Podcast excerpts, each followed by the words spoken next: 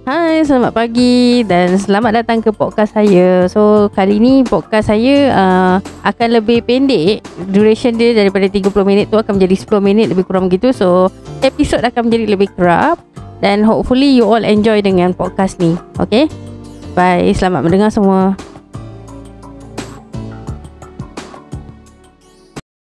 Selamat datang ke episod saya yang ketiga. So, pada episod ketiga ni saya akan membincangkan sedikit tentang DISC model yang digunakan oleh Thomas Edison di dalam bukunya itu. Dan saya minta maaf juga pada episod yang lepas saya tidak explain tentang DISC model ni dengan lebih dalam lagi.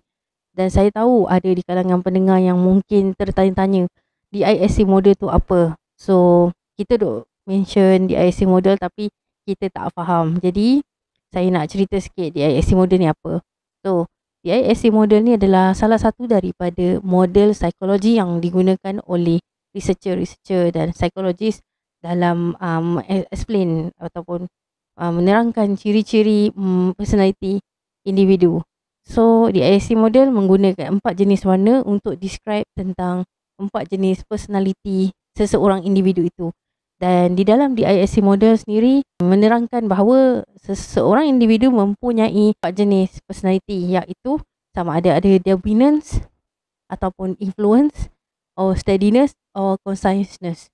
Dan setelah dibuat kajian rupanya DISC model ni adalah model yang dibina oleh researcher-researcher yang lampau dengan sangat teliti dan kita boleh katakan model ni sangat reliable ataupun dalam bahasa Melayunya boleh disandarkan lah ha, kita sikoh kita boleh percayalah dengan uh, model ni. Sebab model ni dah apply to seluruh dunia tau. Dah digunakan di seluruh dunia. Mengikut model ini 80% populasi dunia mempunyai kombinasi dua warna yang mendominasi ataupun mewakili sikap seseorang individu tu. Maksudnya dalam seorang manusia kita boleh ada gabungan dua warna sekaligus. Kemudian 5% populasi dunia pula mempunyai hanya satu saja warna yang describe tentang diri mereka. Dan selebihnya mempunyai tiga warna dalam DISC model ni. Maksudnya dia ada mungkin dia ada biru, hijau dan juga merah sekaligus.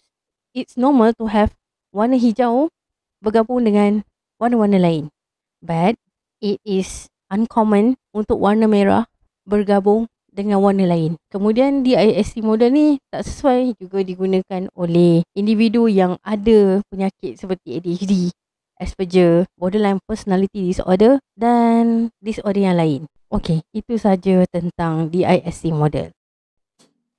Okay, you all. So, podcast kita untuk episod kali ni telah pun tamat. Jadi, kita akan berjumpa lagi di podcast yang akan datang. So, stay tune dan silakan update lah uh, channel saya. Alright? So hopefully you all sangat enjoy dengan podcast saya. Okay? Bye.